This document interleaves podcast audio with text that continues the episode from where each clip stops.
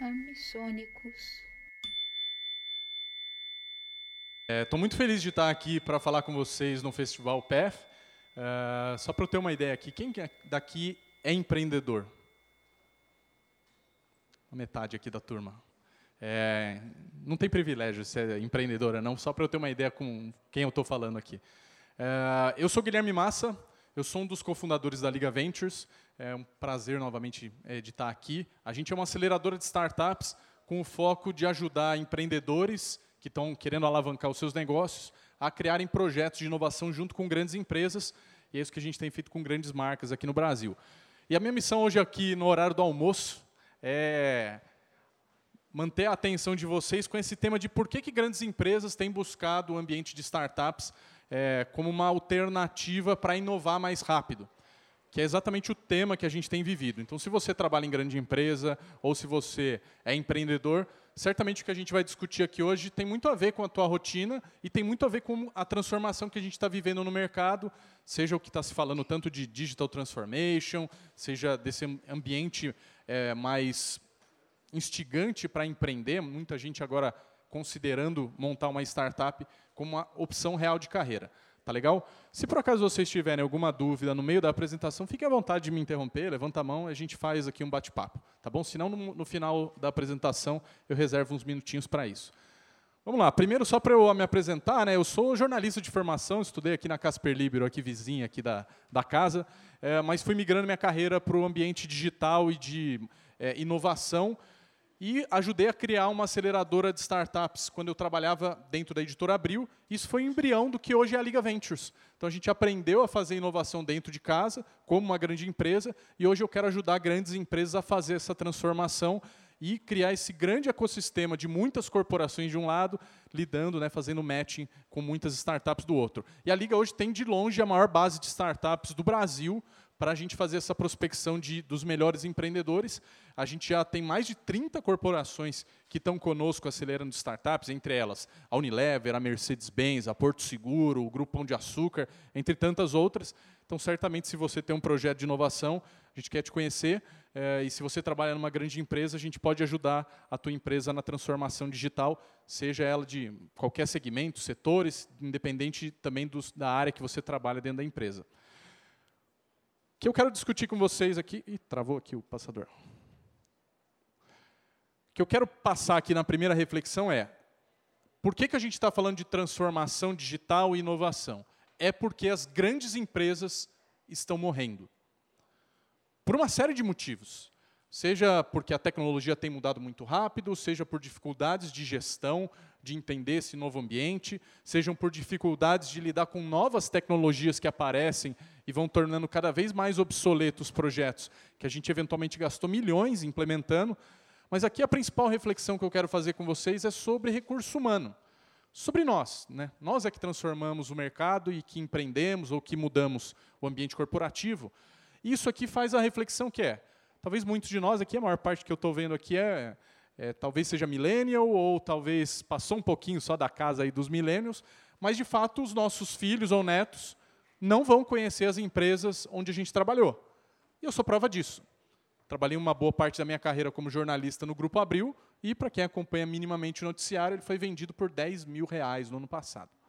Fora todo o passivo que tem o Grupo Abril. E por mais que eu tenha uma, um grande carinho pela casa, pelas marcas todas que eu ajudei a transformar, mas talvez os meus filhos, e tenho três deles, só vão saber o que a editora Abril fazia, porque eles cortam a revista para fazer o dever de casa deles. E essa realidade quer dizer que, se a gente está dentro das empresas, já está ameaçado aquelas pessoas que estão pensando em qual que é o meu plano de carreira aqui. Isso aí já acabou, porque as empresas nem vão existir daqui 20 anos. Então a gente precisa muito, como força de trabalho, como intraempreendedores ou empreendedores, a refletir que é nosso papel ajudar a mudar essa curva. E que, ao mesmo tempo, a gente precisa reinventar o nosso business o tempo todo. E não, muitas vezes, que acontece, a gente terceiriza. Né? Ah, isso é um problema da empresa. Como se a gente não fizesse parte dela.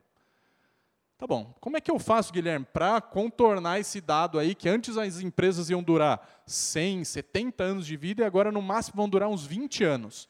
Como é que eu faço para mudar essa trajetória e estar tá numa empresa que, sim, vai perdurar afinal de contas, quero trabalhar num lugar que eu vou poder contar para todo mundo que ainda existe.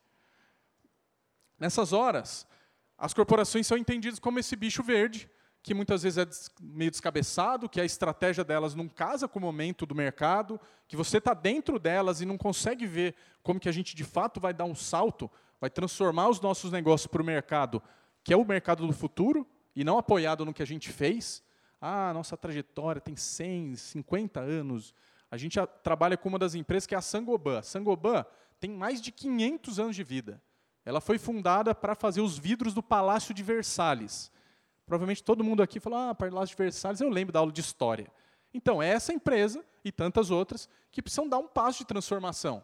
E como é que faz para um pessoal que foi lá no, na época da Revolução Francesa ainda para estourar, uma empresa dessa idade para se transformar? Eles claramente vão ser vistos como esse bicho que, na, na hora que o bicho aperta, eles vão para a força bruta. Ah, eu tenho margem, eu consigo jogar o preço lá embaixo, eu tenho canal de distribuição e vou atrapalhar os meus novos entrantes. Ou então a minha marca é o suficiente, né? os outros vão vir, vai balançar muito, mas eu ainda vou resistir a isso. E, no pior dos casos, eu vou lá e sufoco essa concorrência. E é assim que eles são entendidos. Mas eles sabem que precisam se transformar e mudar. Como fazer isso? Certamente a gente tem pensado que uma das formas é inovar, só tem um problema uma outra pesquisa mostra que para a gente ter um sucesso comercial dentro de um grande, uma grande empresa, a gente precisaria de pelo menos 3 mil ideias para peneirar e chegar naquele grande sucesso. Então a solução, já que eu falei que era de capital humano, está simples. É só contratar 3 mil novas pessoas. E acho que ninguém está no ambiente que você fala, minha empresa está contratando 3 mil pessoas para ontem. Logo, não é essa a solução, não é contratar mais gente, daí todo mundo aqui vai ter a responsabilidade de dar uma ideia e vamos chegar naquela matadora. Ah, então complicou, porque talvez tenha a responsabilidade de você sozinho dar 100 ideias para o ambiente que você está vivendo para chegar na uma que vence. Para complicar ainda mais, se a gente chegar naquela uma ideia matadora, isso talvez transforme uma área da empresa. Ah, melhorou, melhorou o marketing. Mas e depois? A cadeia de produção, e depois o time que faz atendimento ao cliente, e depois o time que faz vendas, eles também precisam de outra ideia. Então é, preciso de 3 mil ideias, e isso vai sendo cada vez mais exponencial, e vai transformar o ambiente corporativo numa grande pressão por cadê os grandes gênios que vão ter eureka o tempo todo para criar a empresa do futuro. Não parece que esse é o caminho viável, né? A gente confiar que todo mundo aqui vai ser genial o bastante. Né?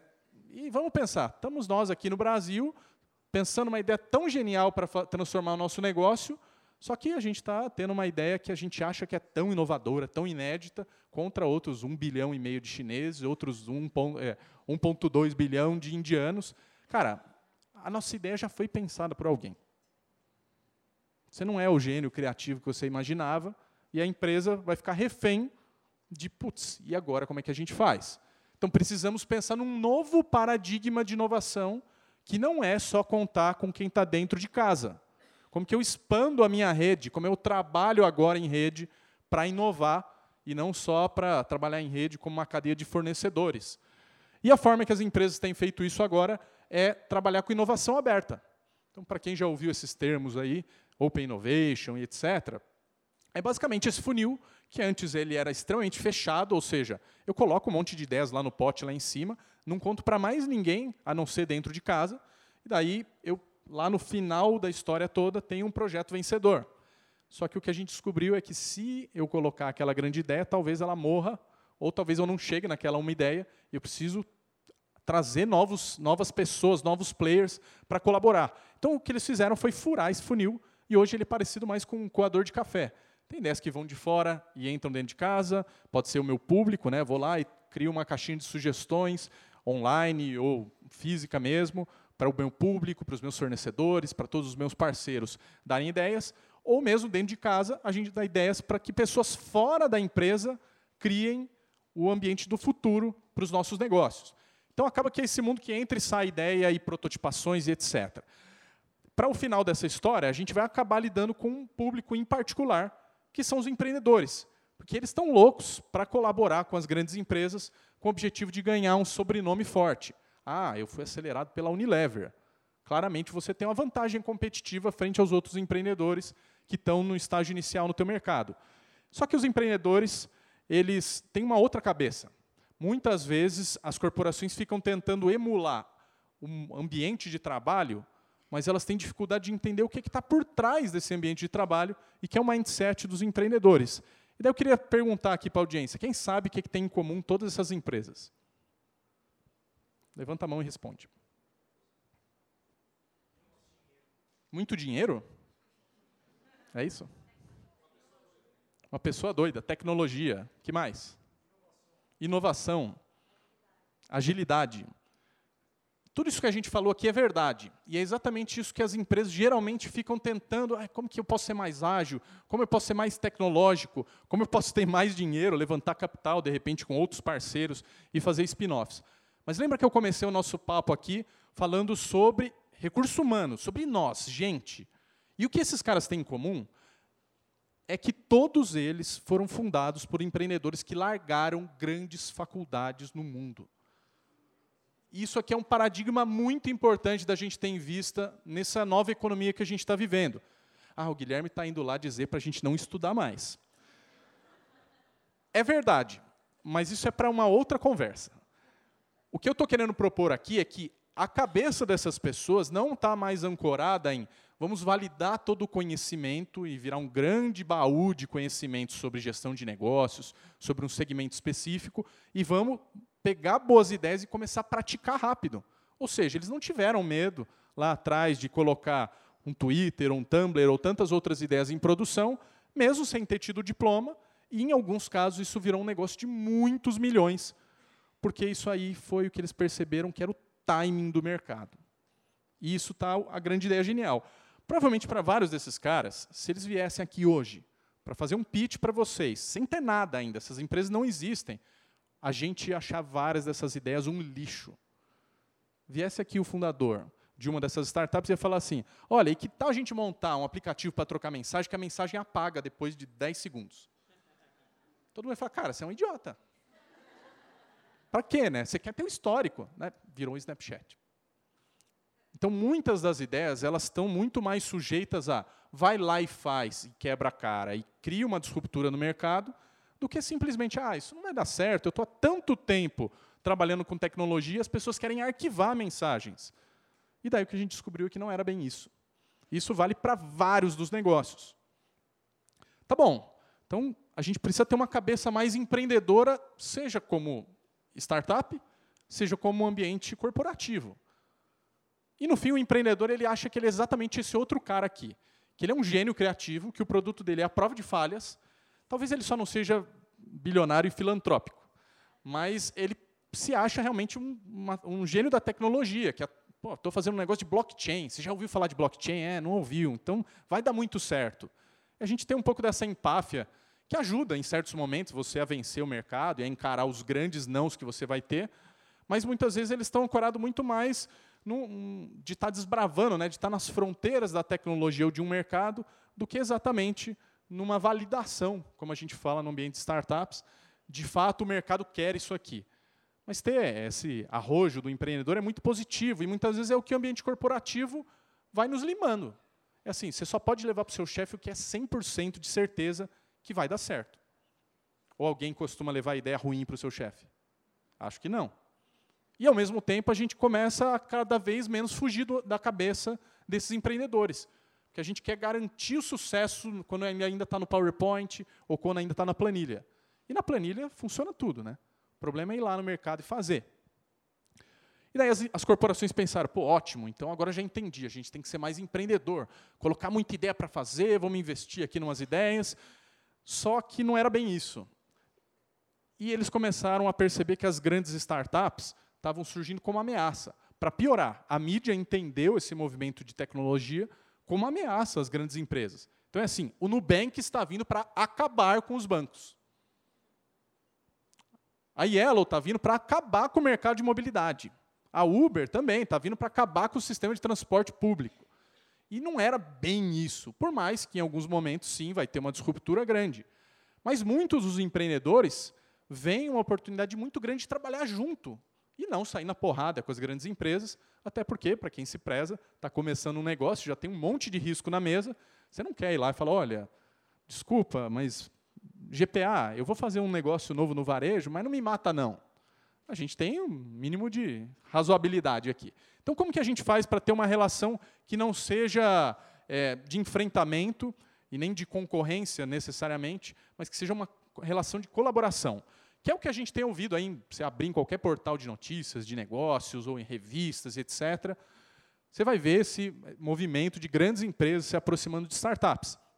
Em todas elas. E daí tem um monte de termo para isso, né? Aceleração corporativa, corporate ventures, pitch, etc., hackathon e um tanto de outras buzzwords aí, que elas são extremamente pertinentes e que as empresas ainda estão pensando em, cara, mas eu só tinha uma área de P&D e agora eu tenho que ter tudo isso aí?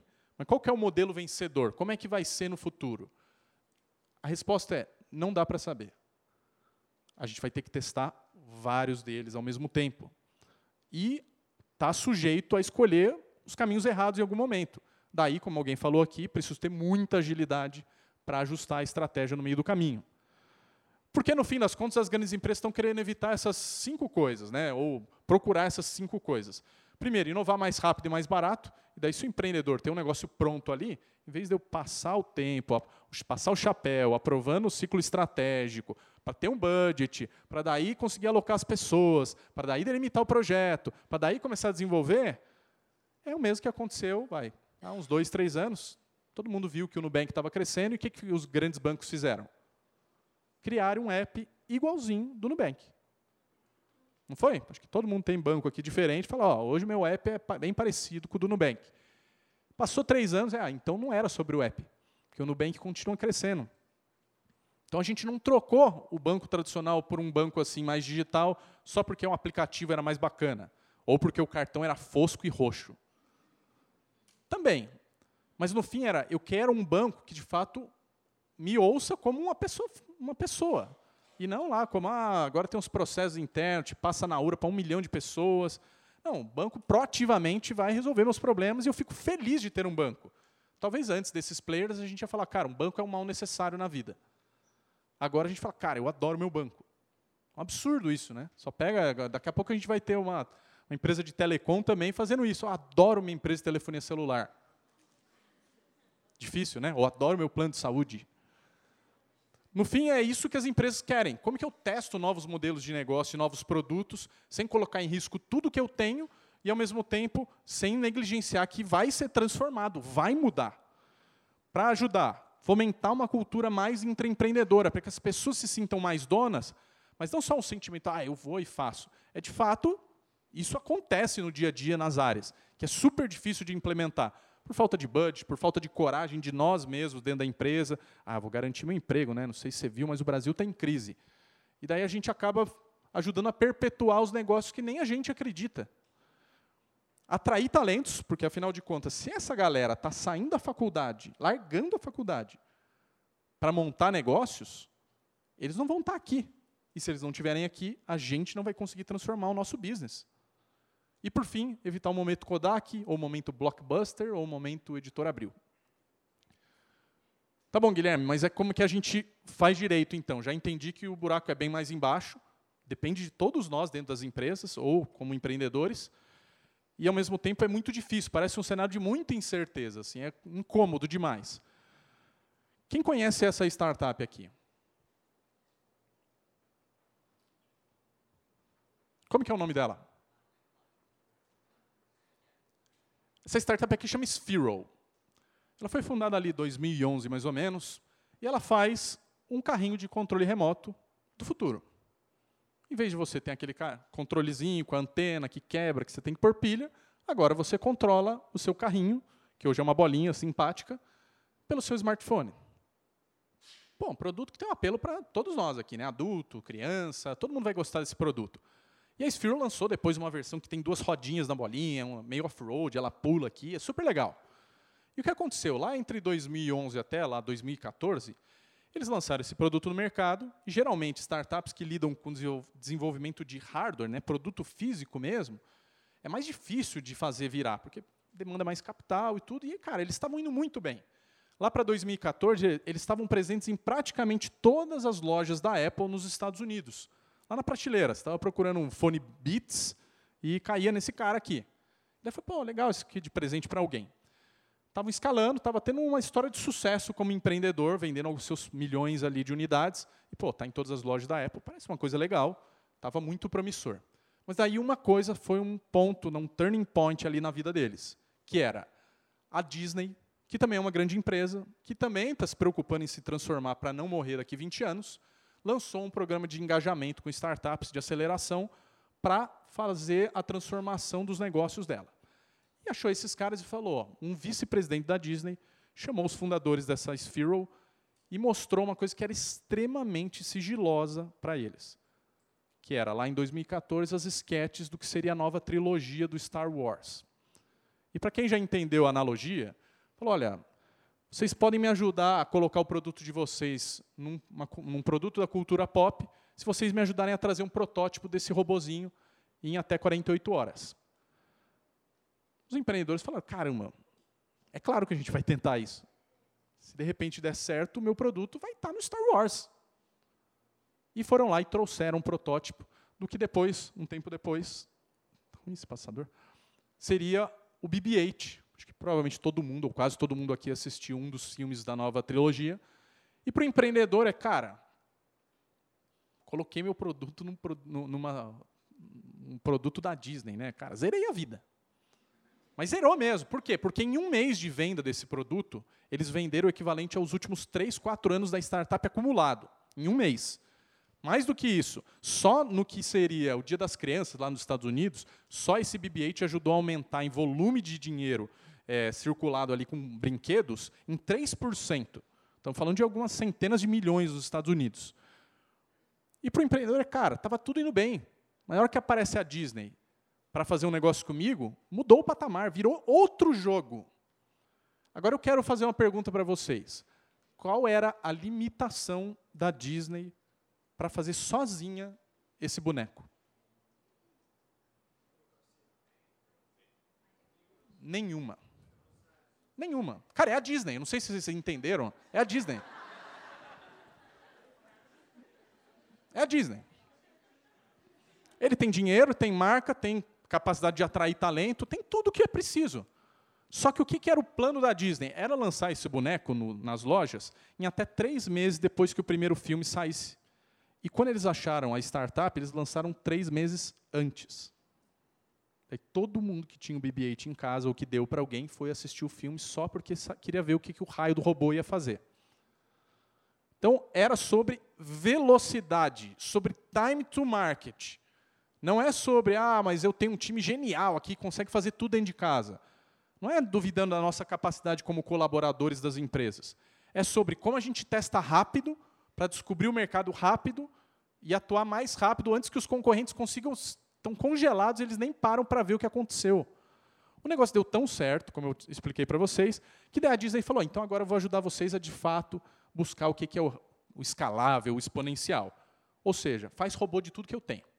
Fez o robô do mal, fez o R2D2, fez toda a série, fez o Carros. E daí, obviamente, a criançada enlouqueceu, vendeu o boneco pra caramba, fez um maior, um menor, tem de tudo. Hoje, você entrar na, na, no, na Amazon, no Mercado Livre, tem um monte desses bonecos para vender.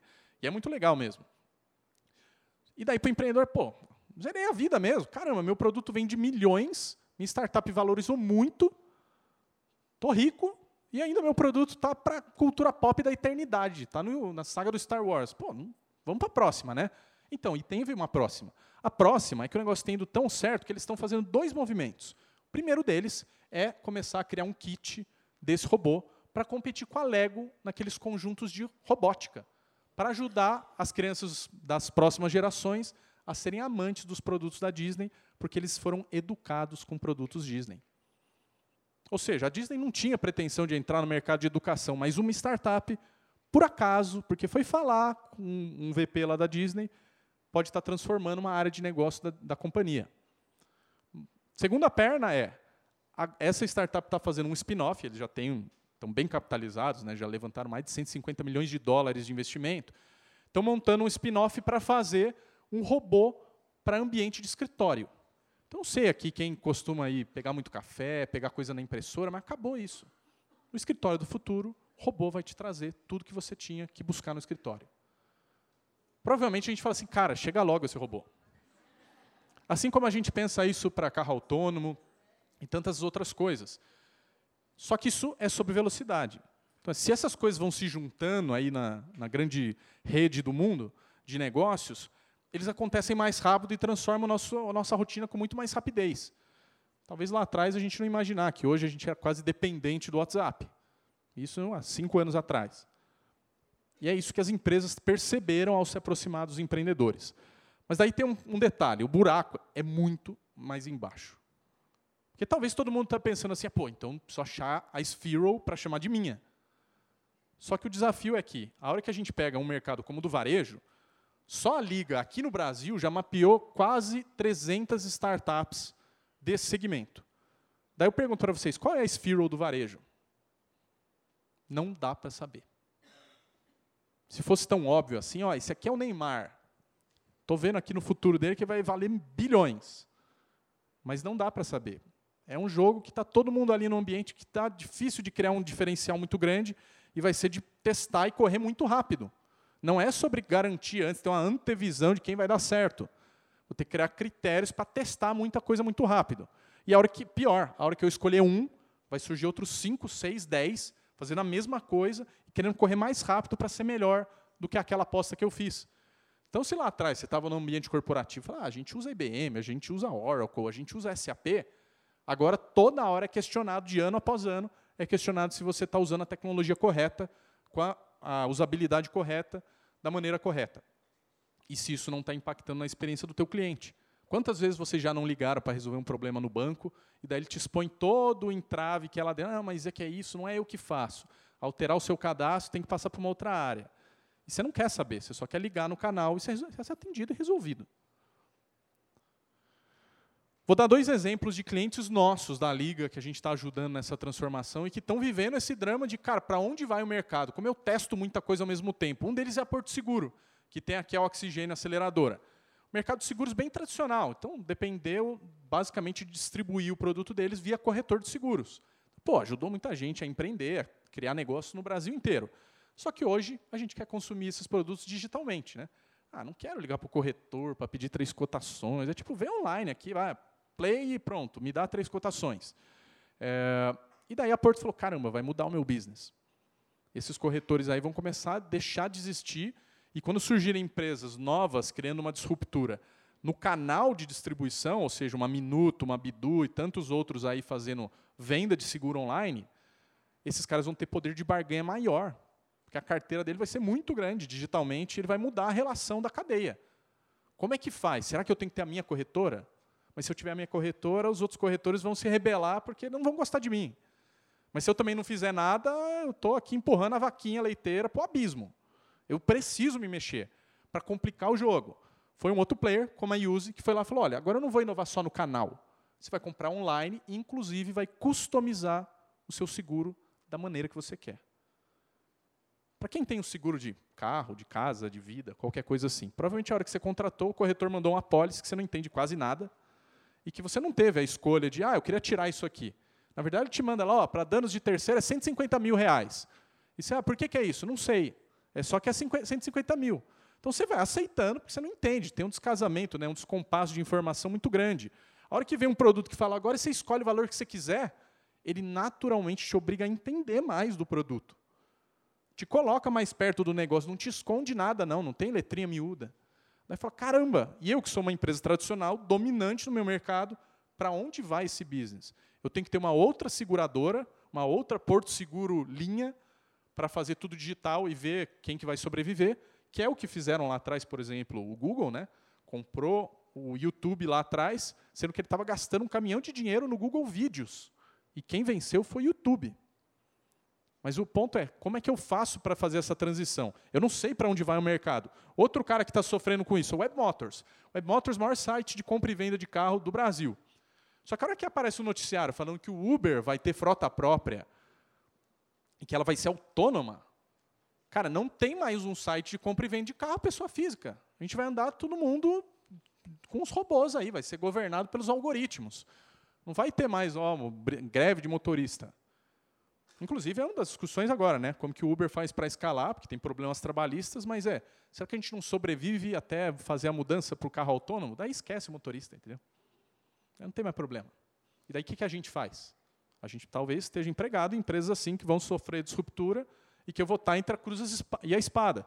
E é uma empresa que já surgiu na nova economia, que surgiu lá no início da internet no Brasil. Não estamos falando de empresa de 500 anos. Estamos falando de empresa que tem no máximo 20 anos e já está preocupada em não existir daqui outros 20. Tá bom, Guilherme, então já entendi, realmente inovar é um desafio muito grande dentro da empresa e dentro do ambiente de negócios como um todo. Como é que a gente sai dessa? Daí é o meu momento Palmeirinha. É... Como eu falei, estudei na Casper Libero, então visitei o prédio da Gazeta, já conhecia a Palmeirinha quando ela trabalhava lá, e ela é aquela vozinha delícia mesmo, que ela faz, sabe, te atende super bem, que ela faz os bolinhos, que é, a receita fica gostosa mesmo, e ela é muito é, acolhedora. Mas eu aposto que ninguém aqui fala, cara, a minha inspiração de futuro como profissional é a Palmeirinha. O que a gente quer mesmo é ser Masterchef. A gente quer pegar os mesmos ingredientes e fazer uma coisa que é espetacular. Posso que todo mundo que está assistindo a temporada aí fala, caramba, isso aí tem na minha geladeira. E eu mal consigo fazer o negócio não queimar na frigideira. E o cara pega essas coisas e faz um prato espetacular. É isso que a gente quer fazer no ambiente de negócio. Pegar os mesmos ingredientes que está aí para todo mundo. Os mesmos cursos de inbound marketing, os mesmos cursos de tecnologias é, de machine learning, as mesmas pessoas que passaram nas outras empresas ou que vieram de startups e transformar nosso negócio. Como é que faz isso? Eita, deixa eu ficar mais de cá. Tem algumas formas que a gente tem montado dentro da Liga Ventures para ajudar as empresas e os empreendedores a se situar. Primeiro, estou no momento em que eu ainda quero aprender sobre isso. Eu quero observar o ecossistema de startups, porque começa todo um linguajar e uma forma de relacionamento que eu não entendo. Antes era cliente e fornecedor. Antes era demandante, consultoria e agência. E agora é diferente, as pessoas colaboram, as pessoas trocam experiências, não tem aquele, ah, vou fazer o benchmark. Agora, simplesmente, as pessoas se falam aqui nos eventos e trocam as melhores práticas. E eu não entendo isso. Então, preciso aprender como as startups agem. Lembra que eu falei que era sobre recurso humano? Então, é como nós circulamos em ambientes como esse, para a gente poder observar como nova novo ecossistema interage. E daí eu posso participar de eventos, Estou numa empresa grande, posso criar desafios para essas startups virem resolver. Eu posso hospedar, incubar startups dentro de casa. É, lá atrás o, começou o pessoal do Buscapé fazendo isso. Lá sua ideia vale um milhão, trouxe os empreendedores. E hoje tem tantos espaços de cocriação e de colaboração no Brasil. E ou sessões de, pô, busca umas startups por alguns assuntos para mim. Então, assim, N formas, é uma caixa de ferramentas cada vez maior para eu começar a entender esse ambiente. Como eu falei, se achar Sphero, não resolve o jogo. Vou ter que toda vez ficar procurando se aquele cara era a melhor escolha ou resolvi para o marketing. Mas e agora o RH? E agora o time de compras? E agora o time de compliance? E agora o time do jurídico? Preciso continuar o tempo todo e criar uma máquina de busca por inovação. Não, ah, nossa, no final do ano tivemos uma ideia incrível. Essa ideia daqui a pouco está ameaçada. Depois que eu dei esse primeiro estágio e eu entendi que isso aí vai ser uma, um looping contínuo, algumas das ideias vão decantar e eu vou ter que ir para o próximo passo, que é pegá-las e transformar em projetos. Como é que eu faço isso? Posso trabalhar com startups comprando o serviço delas. Então, a partir do momento que eu uso um aplicativo como o do Nubank, ou que eu começo a ter a experiência que eles permitem ter, ou pego crédito na Acreditas, você percebe que o mercado já evoluiu muito. E daí você começa a olhar para o seu próprio business e fala, cara, a gente está muito atrás. Se a gente não usa esses serviços, você fica com a cabeça antiga tentando pre prever o futuro. Não faz sentido. Temos que usar essas soluções para perceber o quanto defasado a gente está para conseguir ter diálogo dentro da liderança e transformar essa liderança. Posso fazer parcerias comerciais, vamos vender um produto junto. Posso co-desenvolver um produto, como era o caso da Sphere com a Disney, vamos fazer junto esse robozinho. Ou então, posso criar novos canais. Ó, vou distribuir o teu produto num canal novo que você não imaginava, ou nós vamos distribuir um produto de vocês em um canal que vocês também não tinham. E se a coisa está dando muito certo, talvez eu tenha uma discussão até no nível de acionistas para, cara, como que eu crio valor para muito mais é, pessoas é, dentro da empresa, que pode ser investir nessas startups. Como que eu faço para fomentar as ideias sem eu ficar ali pondo o dedo no dia a dia? Posso comprar os talentos, que é o famoso acquihire, comprar as pessoas. Oh, esses caras são os gênios da visão computacional. Não importa tanto o produto deles, a gente vai mexer e vai transformar, vai pivotar o negócio. Ou posso comprar propriedade intelectual, vou licenciar, vou pagar royalties. É, posso investir na startup como um sócio minoritário, entrar na cadeia do venture capital, ou por fim, posso fazer o que daí as empresas estão mais acostumadas a fazer o M&A, comprar mesmo, adquirir, internalizar a solução.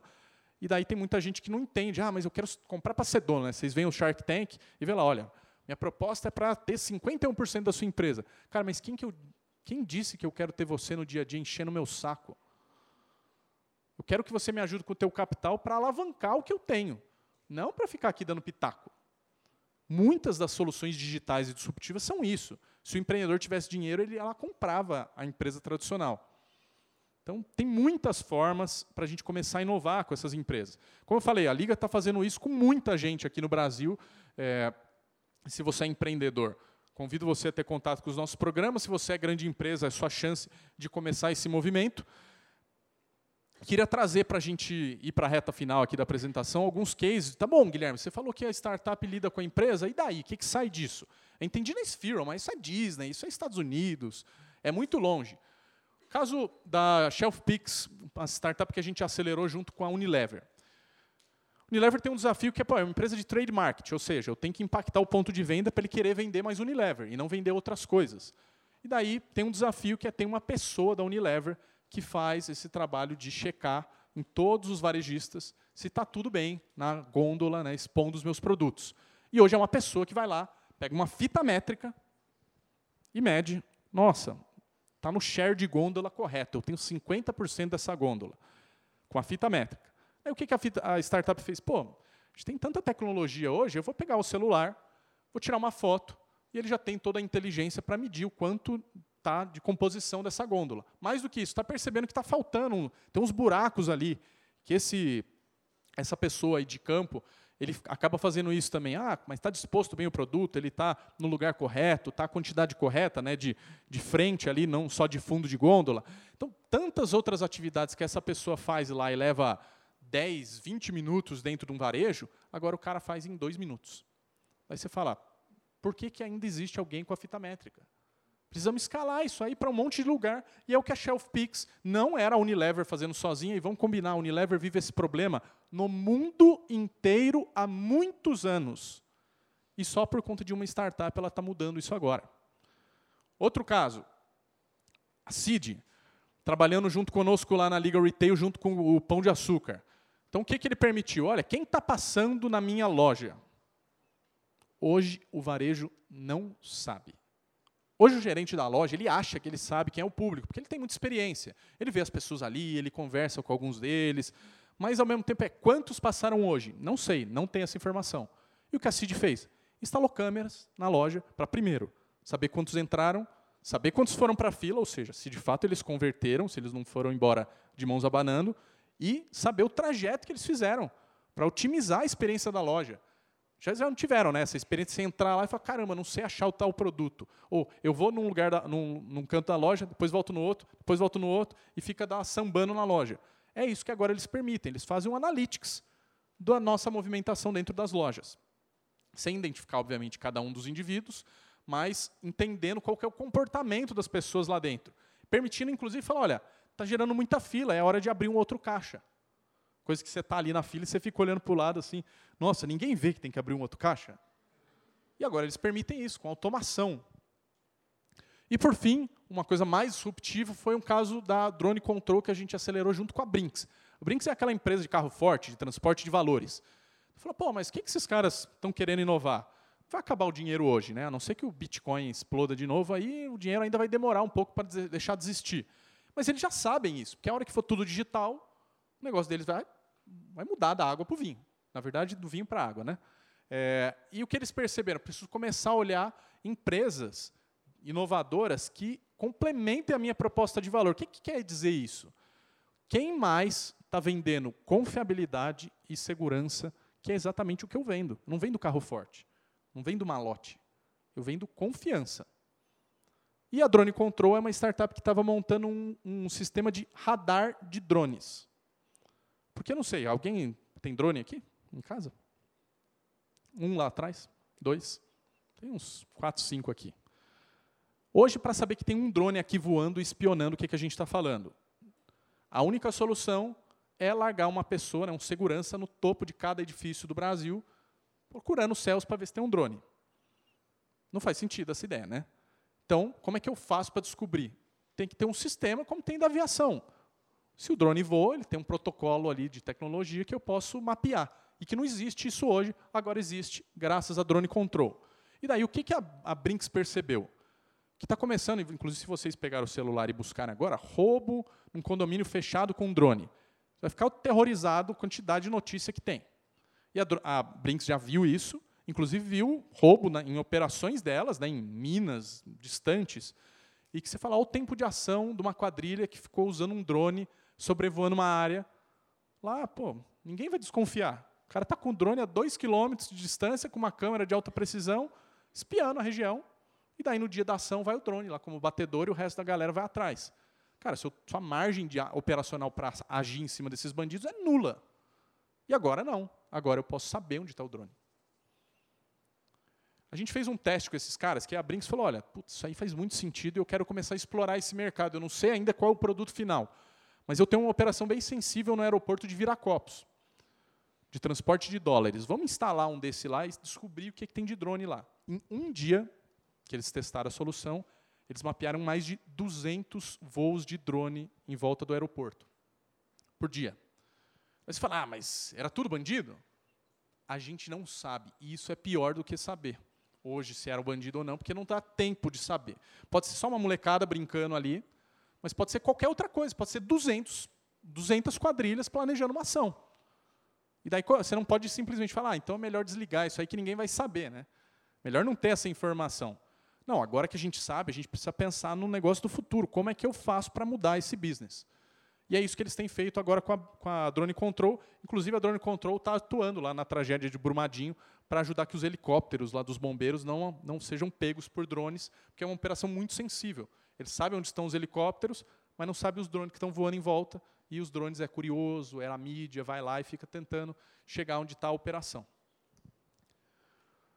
Para encerrar, seis aprendizados para ajudar vocês a transformar o negócio. Pode tirar foto. Todo mundo já, né, aquele desespero, ah, deixa eu tirar foto antes que ele mude o slide. É, primeiro delas, a gente não pode perder tempo buscando o modelo perfeito. Se vocês entenderam um pouco do que eu falei hoje, esse mundo está em transformação tão constante que a hora que aparecer nos relatórios, que aparecer nos grandes centros de estudo, que a hora que estiver na faculdade, estiver selecionando isso, é que já está velho. Hoje tem que testar o tempo todo novas soluções para daí sim entender o que funciona na tua empresa, no teu contexto. Não tem um modelo perfeito, não tem o que está no relatório da Forrester, do Gartner, tantos outros institutos aí de pesquisa para apontar tendência. A hora que estiver lá é porque já está velho. E a gente precisa toda vez testar coisas novas.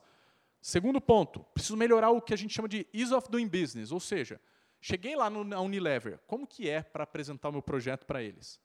É difícil, é fácil, demora, não demora? E, em geral, demora horrores. Não só na Unilever, na verdade, qualquer corporação. Bate uma pessoa, ela te enrola, daí se você consegue, ah, vou falar aqui, você faz uma reunião, daí você troca cartão. Agora vamos discutir dentro de casa um pouco. Daí, putz, você nunca mais dá retorno. Se você consegue o retorno, eu vou falar com o meu chefe. O seu chefe não é medido por isso. Ele tem um bônus dele atrelado a várias outras coisas. Daí se dane, deixa isso aqui em stand-by. O que acontece? Depois de dois anos, você fala, pô, tive uma ideia genial. Eu vi uma vez uma startup que faz exatamente um negócio de drone. Por que a gente não traz aqui? Isso dois anos atrás. E o mercado está muito mais rápido. Quando você está discutindo se é o aplicativo igual ao do Nubank, o Nubank já captou outros milhões de dólares aí para transformar o mercado. E você vai estar tá sempre muito atrás. Então, precisa melhorar a forma de esses empreendedores. Eu falei que era um funil de inovação aberta, ele tem que ser poroso. Então, aqui é a porosidade da tua empresa. É fácil ou é difícil? Terceiro, densidade gera serendipidade. Então, se eu tiver contato com muita gente diferente, muitos negócios diferentes, em algum momento essas coisas vão dar um clique e vão ser transformadas. O que não dá é, ah, não, vou esperar até ter uma solução para a minha empresa. Daí todos os seus concorrentes se mexeram. Então precisa circular muito, precisa falar com muita gente. Não é um negócio de achar o grande vencedor. É um negócio de muita diversidade. Quarto ponto. Depois que eu achei a Sphero, ou que eu achei a Drone Control, a Shelf Pix, etc., isso é só o começo. Se eu te falar, hoje eu sei quem é o novo Messi, você quer botar dinheiro nele? Não adianta. A gente já descobriu que se eu soubesse quem é o novo Neymar, o Neymar não necessariamente ganha a Copa do Mundo. E a gente já aprendeu isso. Tem que depois fazer o Neymar jogar. Tem que ter um time ali para apoiar o Neymar e transformar o nosso negócio. Não é só achar o talento. Ah, não, se eu achasse o novo Facebook. Quem garante que o Facebook vai dar certo? Lá atrás morreu o MySpaces, que era um baita um player aí no mercado de redes sociais. E morreu tantos outros caras. Então, o difícil não é só achar o talento, é depois conseguir fazer isso entrar no dia a dia da empresa.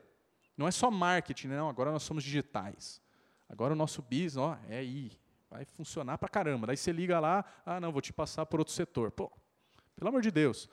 Número 5, envolver os executivos. Se essas pessoas não são envolvidas nesse processo, a gente fica tentando vender um valor que daqui a pouco é, pô, fiquei muito velho para entender essa revolução e não vai fazer sentido. Você perde mais tempo reaprovando a sua ideia do que transformando o negócio. E, por fim, lidar com inovação não é resultado instantâneo. Não é, achei o novo Facebook, pus aqui, deu resultado agora. Não, muitas das coisas são transformacionais, demanda tempo, tem que ter muita energia. Mas tem formas de provar o resultado dessa inovação, seja por volume de projetos, seja pelo impacto dentro da companhia, né, de cultura da empresa, seja sim também por resultado financeiro, em alguns casos. Como eu mostrei, Unilever fazendo, reduzindo esforço para entender share de gôndola, claramente mexe no bottom line, mexe no resultado da empresa. Não é só fazer inovação porque é divertido. Não é nada disso, é uma visão muito séria sobre o que é o business. Sobre isso tudo, se vocês têm boas startups para nos apresentar, quero falar com vocês. Vocês são de, do ambiente corporativo, convido vocês a conhecer a Liga. Liga.ventures, a gente tem todo um braço de BI para trazer novas é, startups para o mercado. A gente lançou ontem um relatório com mais de 300 startups que estão inovando em foods. Então, ah, gosto de novas formas de consumir veganismo ou de várias outras tecnologias sobre alimentos. Já vai estar tá lá de graça para vocês, só acessar o nosso site. Muito obrigado. Amissônicos.